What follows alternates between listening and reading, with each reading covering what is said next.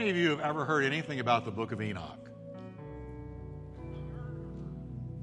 Have you? How about the Apocrypha? How many of you think the Apocrypha and the book of Enoch are the Word of God? Don't say. But a lot of people, now the reason I'm on this, because this is about the things you thought you knew. Now, the reason I'm on this is because a lot of people believe that the book of Enoch is the Word of God. They quote it, and they believe it should have been included in the scriptures that you hold in your hand. And also, people uh, believe the Apocrypha, and some have done it, included the Apocrypha in the Bible. The Catholics, if, you're, if you come out of the Catholic Church, then you know the Apocrypha was right in there uh, in the Bible, adding a number of books to it. So tonight, the reason I'm dealing with this is because some of the teachings that are out there that are spurious, that are false, are using Enoch as their source. And it's gaining traction and it's running. So I want to just show you the truth about the book of Enoch. Okay? Because I want you to be informed. A lot of Christians are not informed. Listen, can I be, without sounding mean, most of the Christian world has the discernment of a tree stump. Now, I don't say that critically, I say it factually. It's too bad because the Bible's not being taught from pulpits arming the people. We're getting a few pet verses and majoring on them, and we're not um, teaching the whole counsel of God. So, that said, let's see what we can learn tonight. Can we just pray together? Father, we just thank you that your word is truth. And we pray for your word to go forth tonight. We pray that you'll establish your word.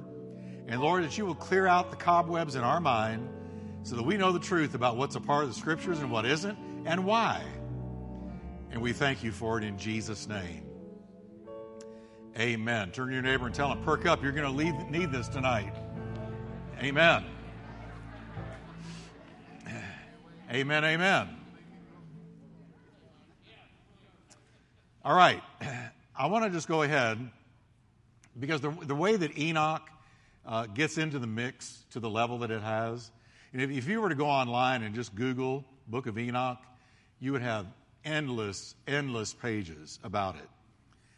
So, how has it gained so much traction in the Christian world? Well, I'm going to show you why. Because we find a purported quote from Enoch in Jude 14. So we're going to put it on the screen. Jude 14. Jude, of course, is only one chapter. And Jude 14 through 15 says, And Enoch also, the seventh from Adam, prophesied of these, saying, Behold, the Lord cometh with ten thousands of his saints to execute judgment upon all and to convince all that are ungodly among them of all their ungodly deeds which they have ungodly committed, and of all the hard speeches which ungodly sinners have spoken against him. Now, I want you to notice what he's doing. Jude is quoting who? Enoch. All right? See, he says, Enoch, the seventh from Adam. So, Enoch, the real Enoch, goes all the way back to the dawn of time. He's the seventh down from Adam. So he says, Enoch prophesied. What did he prophesy? He prophesied about the second coming of Jesus. So, way back in the dawn of time, I mean millennia ago, Enoch prophesied about the end of times. So, he's at the beginning of time. He prophesied about the very, very end of times. Okay? Now, Jude, of course, is in the Word of God. So it, it, matters that here he is, he's quoting Enoch. He makes, so Jude makes a reference to Enoch. He points him out. The Bible tells us a few things that are important about Enoch. First of all, uh, he was taken up to heaven without dying. Enoch was the first raptured man. He was walking and then he was not. We don't know where he was, but he was somewhere and he was there, and then he was not. Okay? So Enoch was taken up. He was three, 365 years old when he was taken up. Just getting started in life. Right? So, 365 years old, and the Bible tells us the reason God took him in Hebrews 11, we're told, because he pleased God. He walked by faith, he lived a life of faith. And God said, I like him so much, I want him up here. So he took him. So, what does he become a picture of? He's a, he's a type and a shadow of the day when the church will be doing the same thing. Going through life, bang, gone. Just like that. We're there, and then we're not. You're not going to kind of float up. Hi, everybody. No, Enoch was there, and I love the way the Bible puts it, and he was not. Okay. Now, here's why Enoch has, has been brought into this whole mix like he has. Because there's a book of Enoch. And the book of Enoch, I want to read out of 1 Enoch 1, verse 9. So we're going to read a passage out of this book of Enoch where it's almost identical to what we just read out of Jude. Okay? Here's Enoch. Behold, he comes with the myriads of his holy ones to execute judgment on all and to destroy all the wicked and to convict all flesh for all the wicked deeds that they have done and the proud and hard words wicked sinners spoke against him. That's almost identical to what we just read from the book of Jude, is it not? Oh, yeah, it's just almost word for word. So, what does that mean? Well, we're told by people that believe the book of Enoch is the Word of God that because Jude quoted from the book of Enoch, that's what they say, he quoted from the book of Enoch, which was written around 200 years before Christ. So they allege Jude quoted from this book that he so believed it was God's word that he quoted from the book of Enoch. He felt safe doing it. Because, of course, the church came two centuries after the book of Enoch was written. So the apostles would have had access to it. That's the idea. Are you tracking with me? Okay, so let's talk about the book of Enoch just, just for a minute there's three books of Enoch, or there's, there's three volumes of Enoch. The first one is one Enoch, okay? Sort of like one and two Thessalonians, one and two Corinthians. There's one Enoch, which is the most quoted of the three. Usually, when you hear a quote from Enoch, it's from one Enoch, the first book. Then there's two Enoch, or a second Enoch. And, and that is called the Book of the Secrets of Enoch, and it's written about 100 AD a century after Christ. Okay? Then there's third Enoch, and that's a rabbinic, a Jewish rabbinic text written around 500 AD. Now, the last two, two and three Enoch, we're not real concerned with. We're more concerned with one Enoch because that's what people are claiming Jude quoted from because Jude believed it was the Word of God. Jude believed it was inspired so Jude felt safe quoting from it.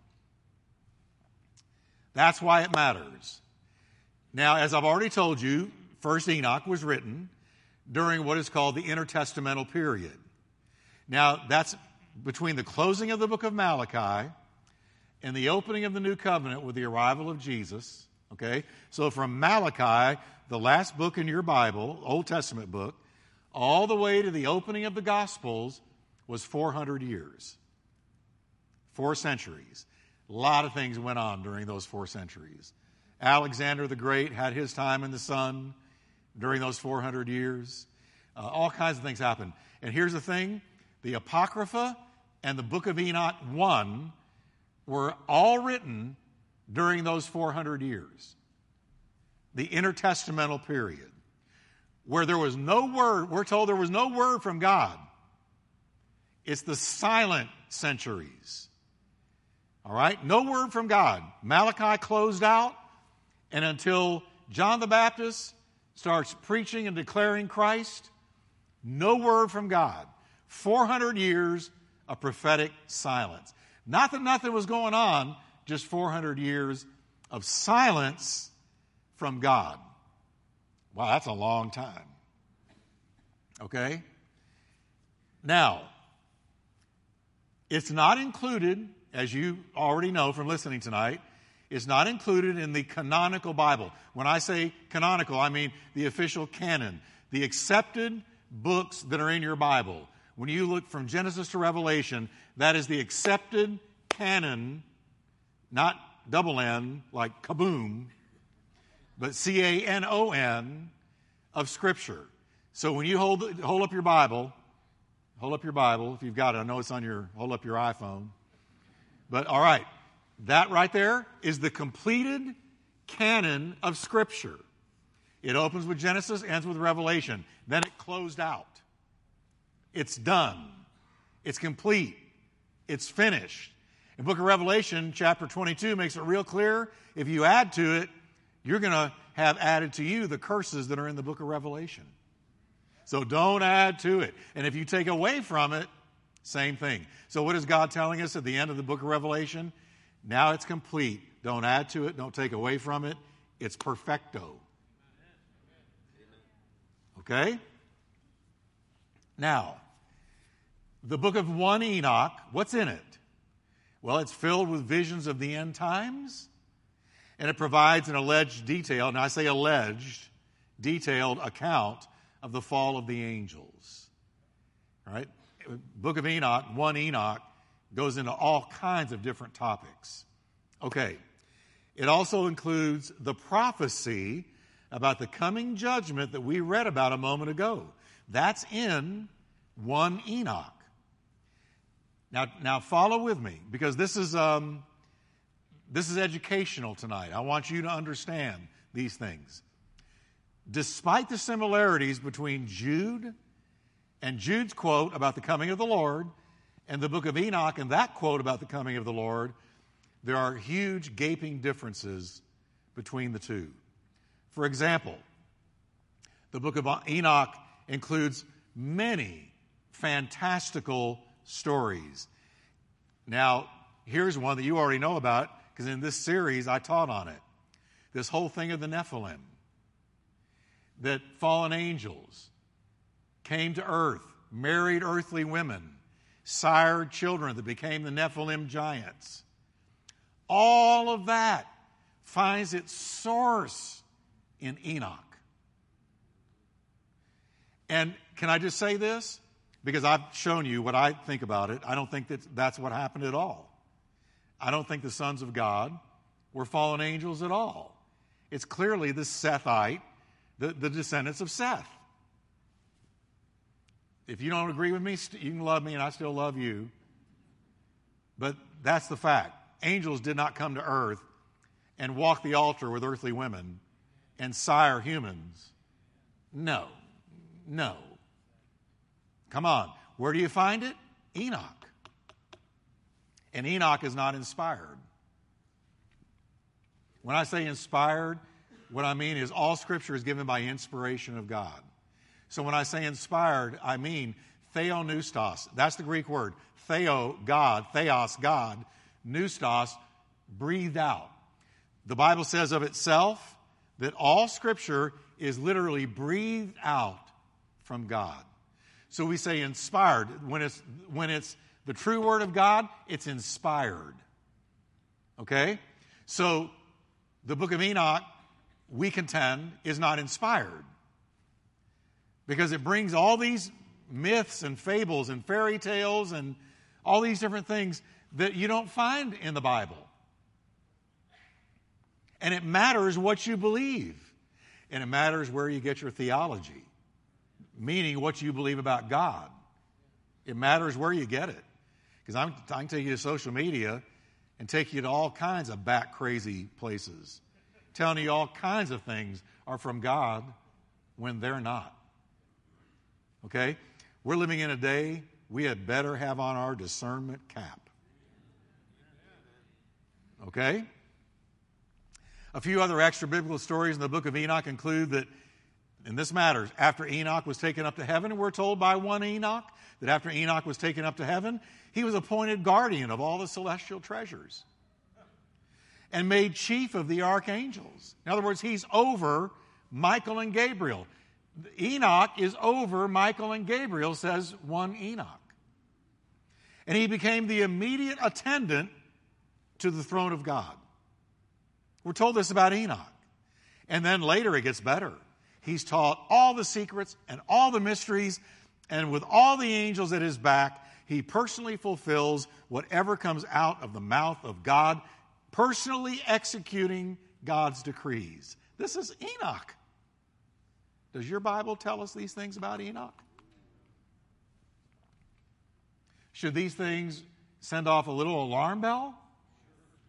Can we assume that this is made up?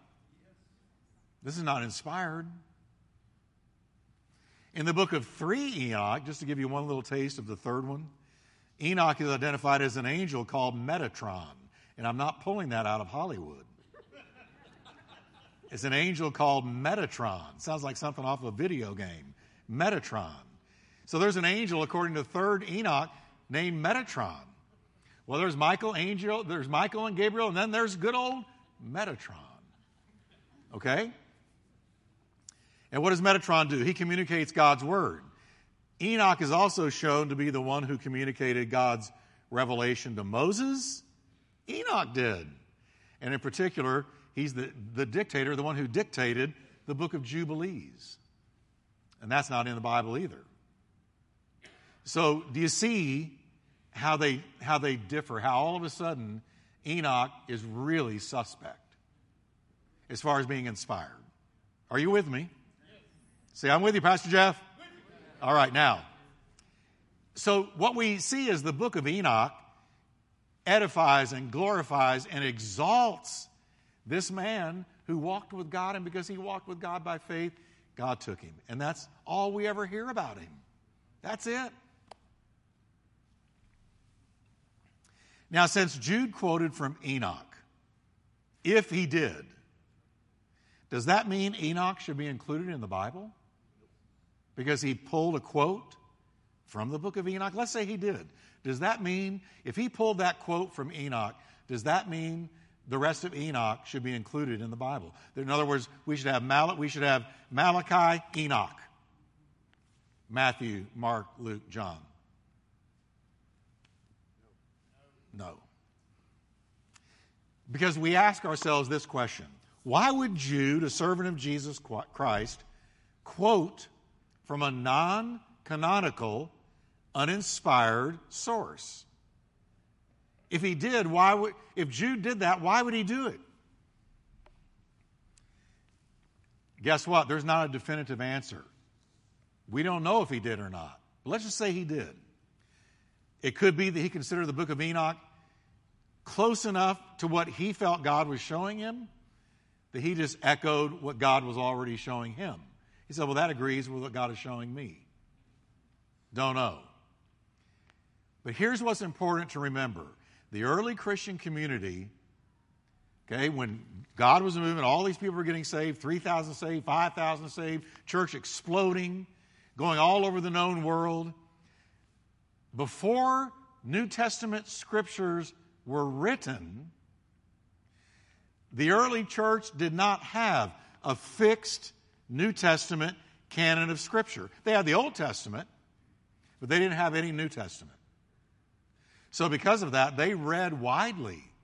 They read a wide assortment of religious uh, uh, stuff. Okay? And so, yes, we know they read from the book of Enoch because we find evidence of it.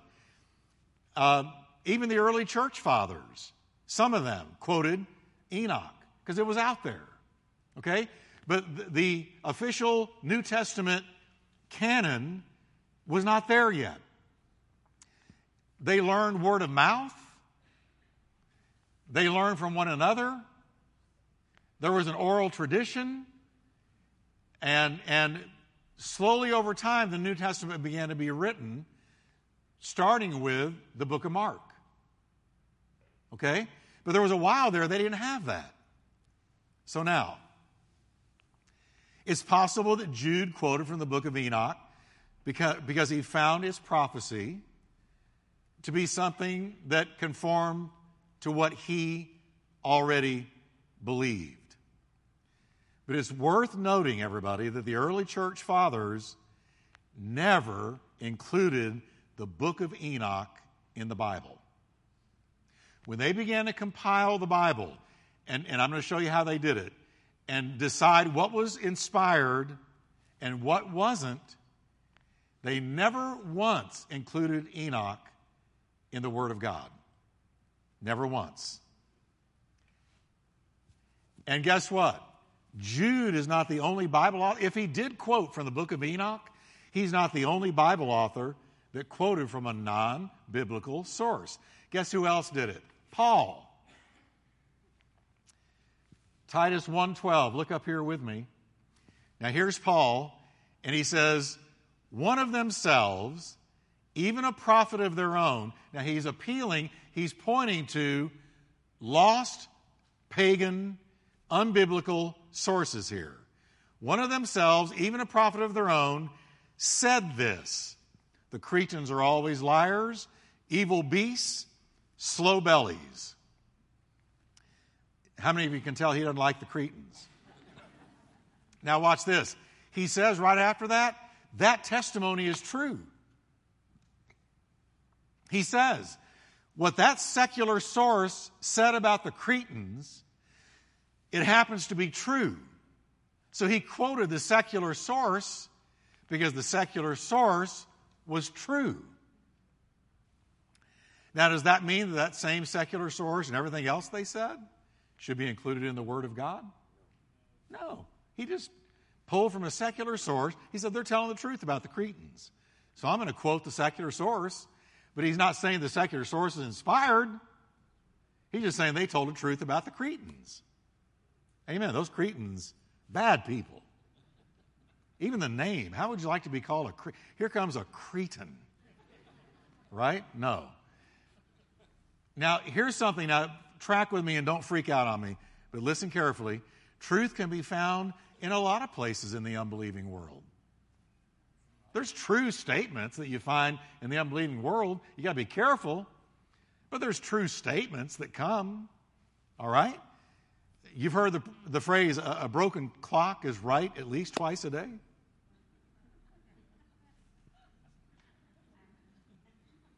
Selah. Let that sink in. Right? Twice a day, a broken clock is right. Okay? So even a broken clock is right twice a day. So you, you can find some truthful statements in the world. Paul had just happened to have read this, what some secular source wrote about the Cretans, and he quoted them. But he's in no way saying the source is inspired. Okay?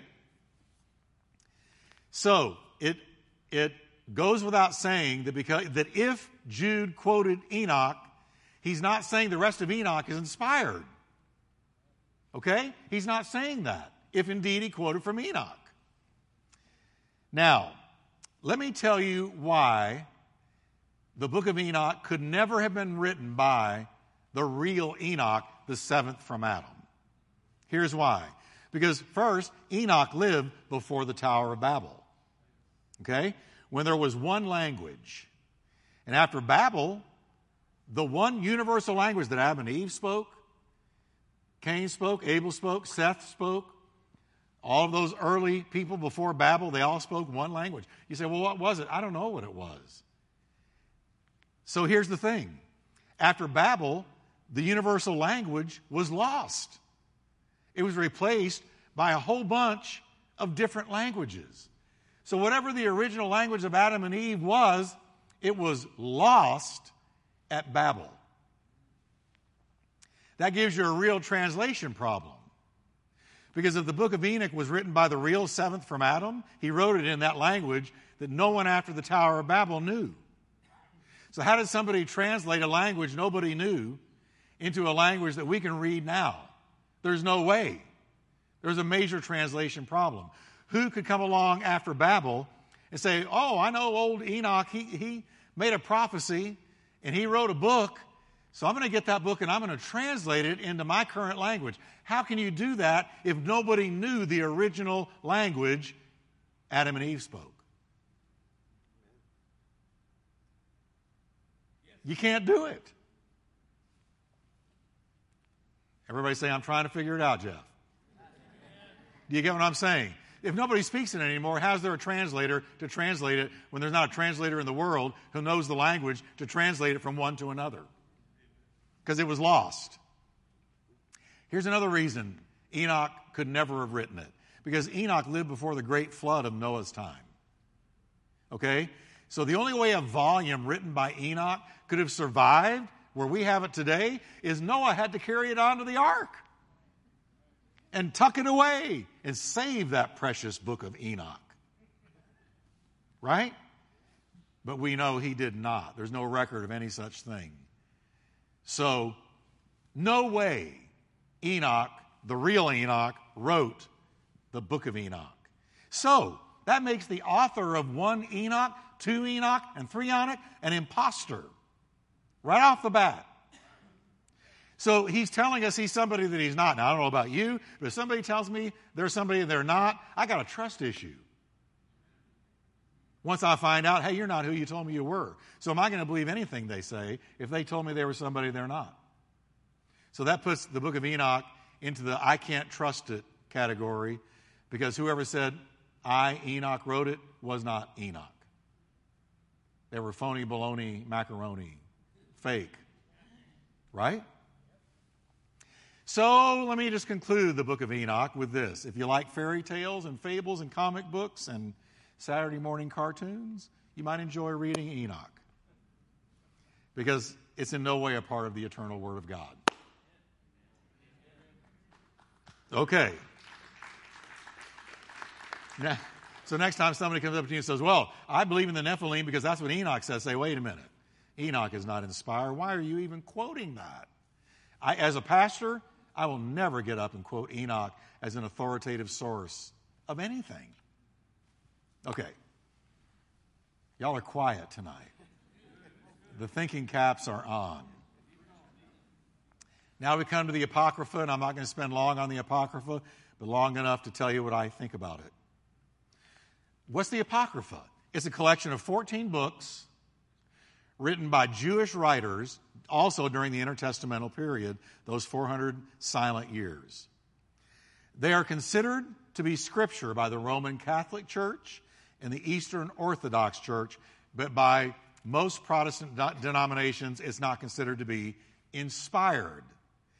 The, the Apocrypha is not considered to be canonical or inspired or breathed out of God.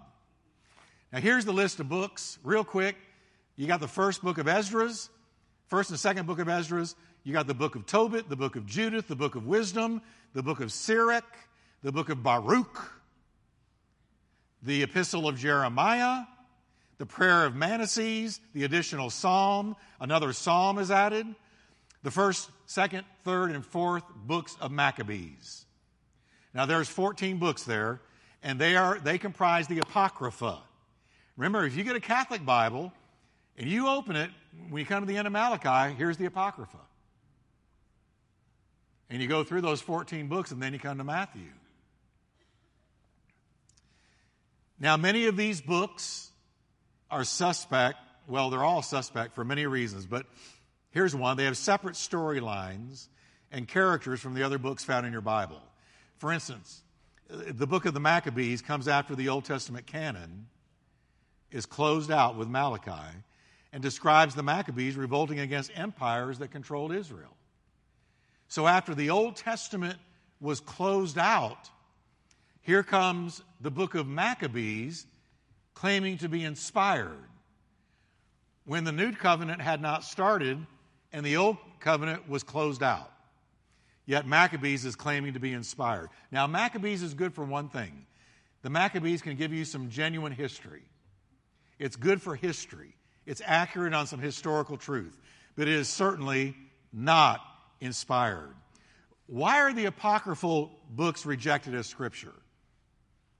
Let me give you a little history here. There were a number of church councils throughout the early church history that would meet. These were the scholars of the day, all right? And they would meet. And they would meet to settle certain issues. Uh, uh, was Jesus uh, uh ever created? In other words, uh, w- was Jesus born? Was he created? Or was he really and truly God? That's what the Council of Nicaea met to decide. Council of Nicaea, I think it was 325 AD, somewhere around in there. The Council of Nicaea met and they decided on whether or not Jesus was divine. Council of Nicaea did not meet to decide what was in the Bible, what, what part of the Bible was inspired. They met to decide whether or not Jesus was divine. And what do you think they walked away with? He's divine. He was God. God. Right? In the beginning was the Word, the Word was with God, and Word was God. But let me just give you a couple of factual tidbits about these councils. One council, the Council of Hippo in 393 AD, did include the apocryphal books in the Old Testament. They did. Then during the fourth century, the most notable objection to the Apocrypha came from St. Jerome when he was translating into Latin, the Bible into Latin for the Latin Vulgate. How many of you ever heard of the Latin Vulgate? The rest of you, you probably don't have one, but the Latin Vulgate. Now, the Latin Vulgate was translated and it became the Bible for the church for over a thousand years. It was sort of like the King James version of that day. If you had a Bible, you had the Latin Vulgate. And its authority was authoritative and the go to Bible for a thousand years. Jerome concluded there was a problem with the Apocrypha when he was translating. And he advised against considering them, all 14 books. He said, These are not inspired scripture. Others disagreed, and the Council of Rome in 382 proceeded to include the Apocrypha in its list of canonical scripture. So there's two councils that met, and they included the Apocrypha in inspired scripture. But now, then came the Council of Trent, which took place over multiple meetings from 1545 to 1563. All right? It reiterated that the Roman Catholic Church considered the Apocrypha to be canonical scripture. But then came Luther and the Protestant Reformation.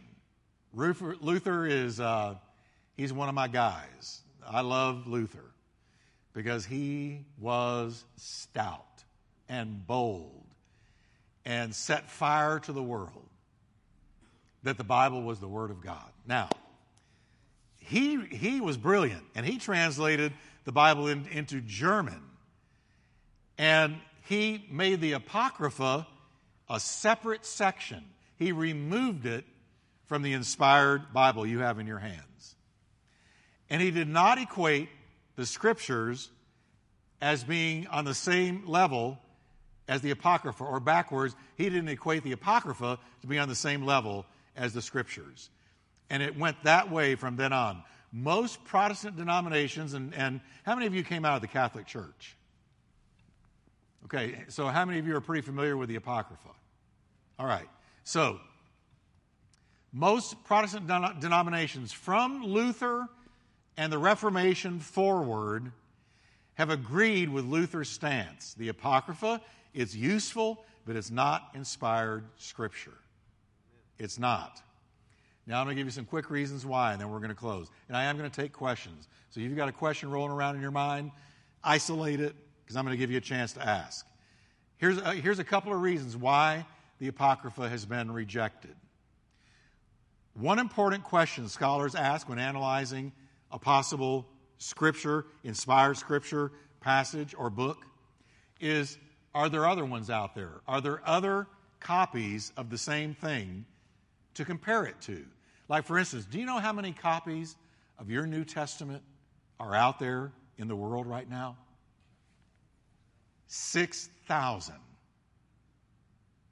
6,000 copies from different time periods throughout history of your New Testament are out there, and they all agree. Some were late, some were early, some reach all the way back to 100 years after Jesus, all the way up to almost modern times, but they never conflict. They all agree, so they were copied very well. There's no other uh, book of antiquity that even compares to your New Testament. Okay? Now, the Apocrypha, there was no supporting copies. There was no supporting evidence, nothing to compare it to. So scholars look at this and went, I don't see it uh, with the early church fathers.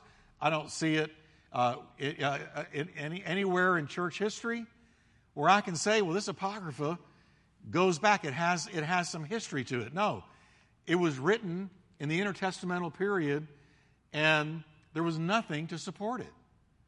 So they rejected it. Here's another one the Old Testament canon was closed.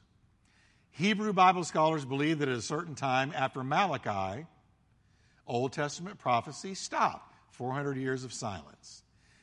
The apocryphal books were written after that period and before the arrival of Jesus. So for the scholars, the Apocrypha was interesting books, but not divinely inspired. Because the Old Testament was closed, New Testament hadn't opened, and it was 400 years of prophetic silence. Now, let me give you the big one for me. Here's the biggest reason for me that the Apocrypha is not inspired Jesus never quoted it. Never once. Now remember, it was written 200 years before he showed up. The apocryphal books, all 14 of them, written 200 years, two centuries before Jesus showed up. They were out there circulating everywhere. And they claimed to be the Word of God. But Jesus never one time quoted from the Apocrypha. He quoted from the Old Testament prophets constantly. But never once did he say, Maccabees says, or First Judith says, or Bell and the Dragon says. He never quoted from the Apocrypha. And guess who else never did? Paul, Peter, James, John, or Jude. Never once. In case you're wondering, Enoch was never considered a part of the Apocrypha. Enoch stood by itself, it was not included in the Apocryphal books. That was two different things. Now, Paul writes two thirds of the New Testament.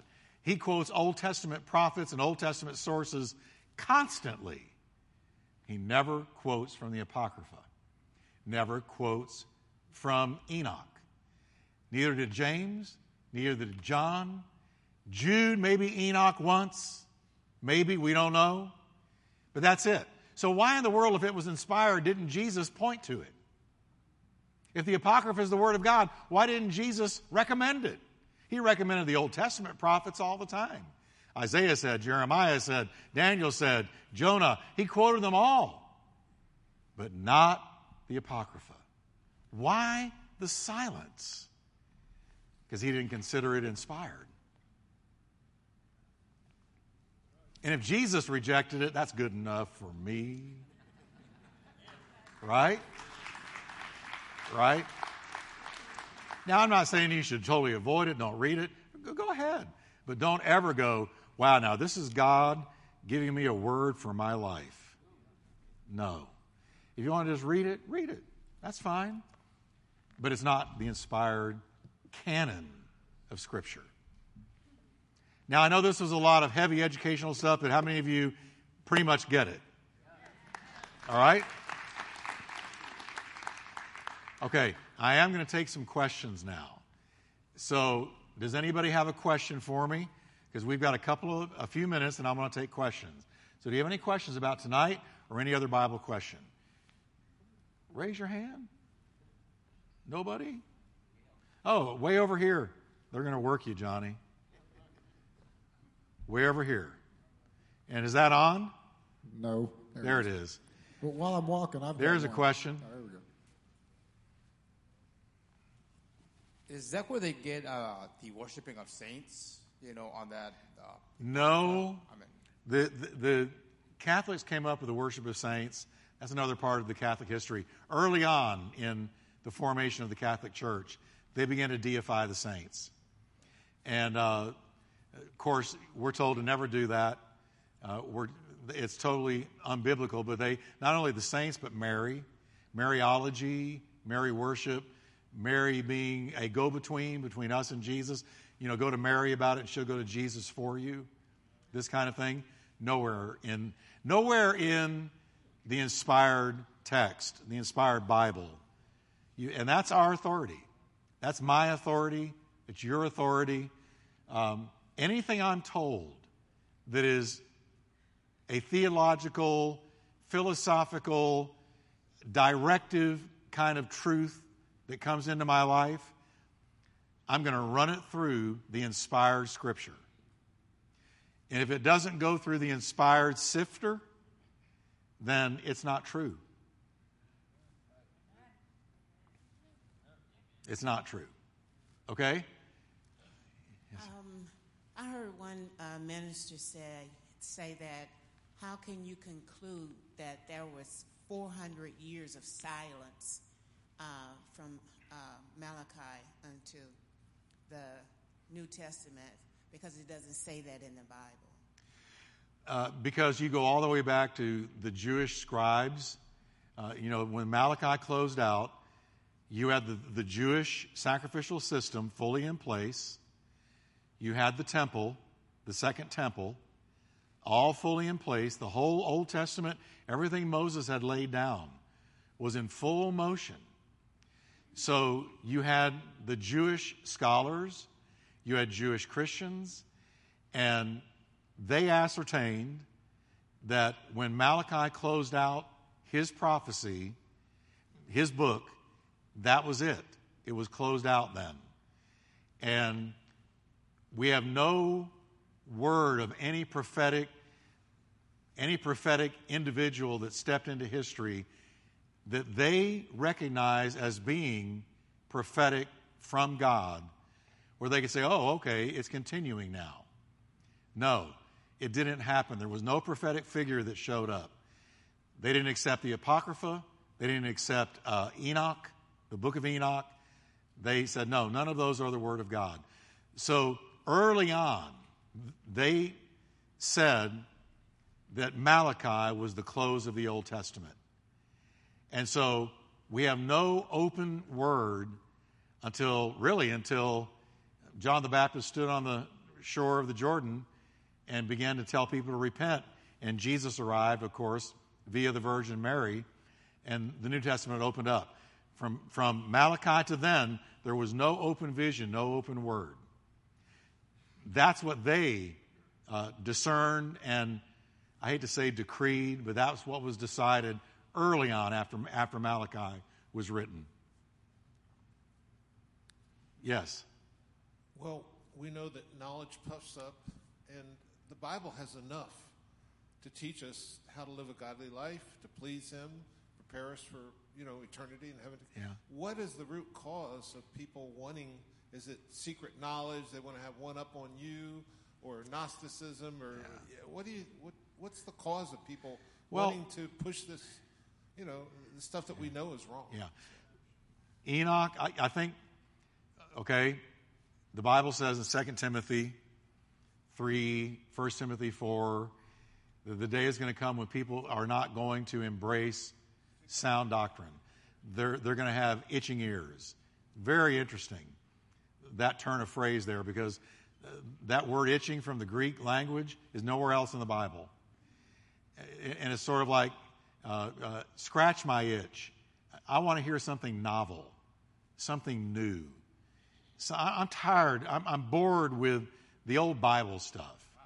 I want something new. And so give me something novel. Give me something fresh. Give me something creative. Give me something uh, to tickle my fancy. Mainly, give me something to appeal to my flesh. The book of Enoch, it's whimsical.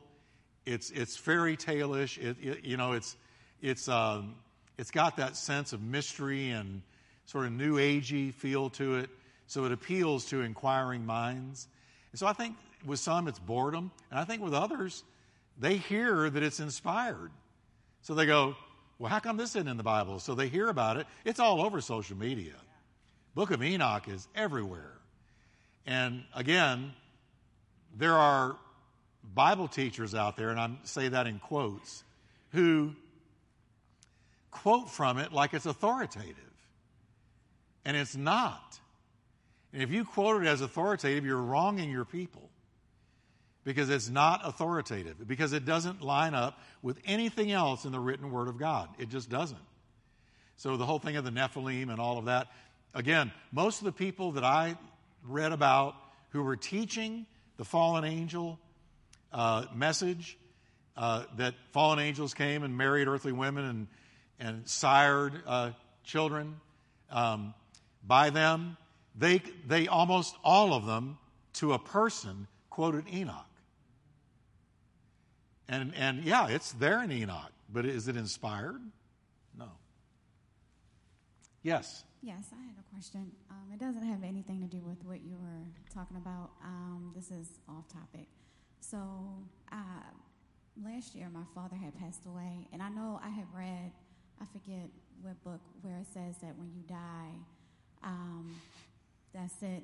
It's either heaven or hell, and it's appointed for a man to die once and then a judgment. And I remember reading um, the story about Lazarus and the rich man about how. Yes. Yeah. So that's I know that. Yes. But for some strange reason, when someone passes away in my family, strange things start happening. Yeah. So I don't know what. Are you talking about like a haunting? No, not haunting. I guess let me explain. So my p- father had passed away last year suddenly. Well, he was sick for a long time, but he passed away, and I flew home. Um, I flew back to Baltimore, and then I flew back to I flew here to Texas. Went in a house, and my bathroom light was on. I knew that it wasn't on. I, I've been gone for Yeah. at least three, at least three days, and I caught. Sorry. oh, and I caught um, on my uh, alarm a picture of someone. It was like no one there, but it caught something.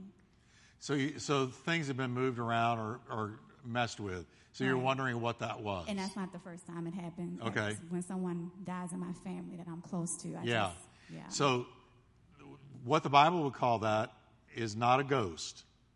There's no ghosts. Uh, the Greek word is phantasm. Uh, and like when Jesus came walking to the disciples on, on the water, it says they thought it was a ghost. If you read that in the Greek language, they thought it was a phantasm. Um, but there's no ghosts because the ghost is the idea that somebody dies and their soul wanders the earth, usually with unfinished business. And, and when they can get rid, take care of the unfinished business, they can go rest in peace. That's the idea. But the Bible calls that a familiar spirit. Okay? And so I want to put your mind at ease. It's not him. Now, I don't know if that does put your mind at ease. That means it's something else. I'm not saying that demons turn on lights. I can't, I don't know. You know, I'm not going to go there. Um, I do believe that Satan is, is behind the whole UFO thing, uh, causing people to see things. Remember, Satan can't create, but he can appear as something that he's not. He appears as an angel of light. Okay? He appears. So he can put on a disguise. So, uh, can he actually manipulate physical things? I don't know. I don't see that in the Bible. And again, my source is the inspired text. Okay? So, since I don't see Satan doing that in the Bible, I'm hesitant to say that he can actually do that. So, I don't know. But I would put your mind at ease and I would say, Lord, whatever this is, I give it to you. I can't. We need to move along pretty quick here. Let me. I That's do all right. apologize. I did ask God before I came home. I said, Lord, I know my father was a believer, and I know that he's with you. And I think that was a sign from God, letting me know the light was on, so he is with him. Okay. Meaning God is the light. So, Well, again, I don't know. I wasn't there, and I'm hesitant to to say. Uh, to say affirmatively. I can only tell you in Scripture you don't see the devil doing anything like that. I think sometimes we give Satan too much credit, and other times not enough credit. I'm real hesitant to give him credit for what he doesn't have the power to do. I know what he has the power to do, and, it's, it, and it can be terrible. But there are certain things he can't do. He's very limited. Okay, here? Um, how does the Jewish nation view the Apocrypha? I need a little closer to the okay, mic. Sorry, I got a big mouth. How does the Jewish nation view the Apocrypha compared with the Torah? Is any of that How does the Jewish nation come into Yeah, prophecy? When the, when the rabbis and all with the Torah, is any of that even mentioned? Do they agree With the Apocrypha. Uh, no, the, no, not that I know of. Now, I'm sure there are some Jews who do, but I don't think that. Now, if you want to talk about Jewish Christians, it probably covers. There might be some that do, but any knowledgeable Jewish Christian would not ever embrace it because they would know it's not biblical. Uh, I don't think officially they ever they ever did embrace the Apocrypha. Catholics did, Eastern Orthodox Church did, but I don't think the Jewish people did as a whole. I don't think they did. All right, anyone else? Yes.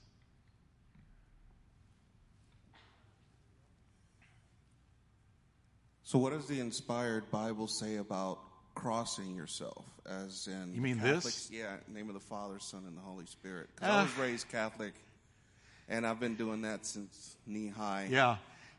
you know, I know. And when do you do it? When you get scared? Like, here- oh, yeah. Yeah. So it's a belief. So let's get to it. It's a belief that when you do this, it gives you some kind of a protection. Okay. So, boy, I got to be the bad guy here. I don't believe that it gives you actual protection, but I sure wouldn't say don't ever do it. I mean, I, who am I to say don't do it? No. No. No. Nowhere. It's not there. Uh, the Bible would tell you for protection says submit to God, then resist the devil, and he will flee from you. So the Bible would picture spiritual protection as being submitted to the will of God, submitted to the Word of God, and unless you're submitted, don't try resisting the devil. Because if you're not submitted, he's not bothered with you resisting him. It's not going to do any good. A submitted Christian can resist the devil. So if I'm going to resist the devil and do warfare, I'm going to be real sure my life is right with, with Christ. And if I know it's right with Christ, I have full authority to resist the devil. But if I'm in sin, yeah, resist him all day. He doesn't give a hoot. It doesn't matter because it's not going to do any good. But this, I'll tell you the truth, there's been a few times I've done that on planes. Lord, remember? But, but just not believing that it protected me, just, oh boy, here we go. I, and I was never Catholic. But no, I don't believe it protects. I, I, you know, it's, if you want to do it, fine, but as long as you don't think it protects, because it doesn't. All right, one more. Um, so I've always wondered where this came from. The seventh day, people go to church on Saturdays. Yeah. I've always, what, what is that? Where does that come from? The Sabbath. Well, that comes from the Sabbath, and the Jewish Sabbath was Saturday. And boy, if, if you were under Moses and you didn't honor the Sabbath, you could be killed.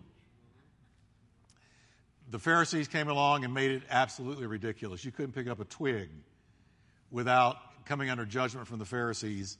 So they added tradition to the laws of Moses. That's another thing altogether. But uh, here's the thing, and I'll leave you with this. To know if something is relevant in the New Testament, or I'm sorry, for New Testament believers, if you want to know if something is relevant for you from the Old Testament, see if the New Testament repeats it. Does the, does, for instance, here I go homosexuality. Those that say homosexuality is fine as long as you're in a monogamous homosexual relationship. And they say if you quote Leviticus to me, where it says if a man lies with a man, it's an abomination, you're bringing me under the law. And I'm no longer under the law, I'm under Christ. Now that's how it's twisted. But here's the thing Does the New Covenant, New Testament, carry that prohibition over into the New Testament? Oh, yeah, over and over again. Nine of the Ten Commandments were carried over into the New Covenant. Only one was not carried over. Which one? The Sabbath. Why? Because book of Hebrews tells us Jesus is our rest. He is our Sabbath. And so you don't hear Paul say, now you obey that Sabbath. No, because it wasn't carried over. He is our rest. Every day we're supposed to rest in Him, in His peace and His power. So I don't have to go out there on Saturday. The Seventh day, er, Seventh day Adventists, they don't obey the Sabbath. They get up and drive to church on Saturday. That's work. They get dressed. That's work. Uh, they they cook a meal that day. That work. That's work. So even, they don't. Okay. No, we don't have to do that because He's our Sabbath. But the other nine, which are the moral law, were all carried over into New Covenant living. Okay? Let's stand together, can we? Amen. Let's lift our hands to the Lord. Lord, thank you. Thank you, Jesus. Thank you, Jesus. We just thank you, Lord, for showing us what's real, what isn't, what is from you, what is not. Help us, Lord, to go out and make a difference in this very dark and desperate world. Thank you for anointing Turning Point to be one voice, one of many, to go out there and touch the world for Jesus. May your face shine upon the people as we go. In Jesus' name, amen. God bless you. We love you. See you Sunday. Have a blessed, blessed day.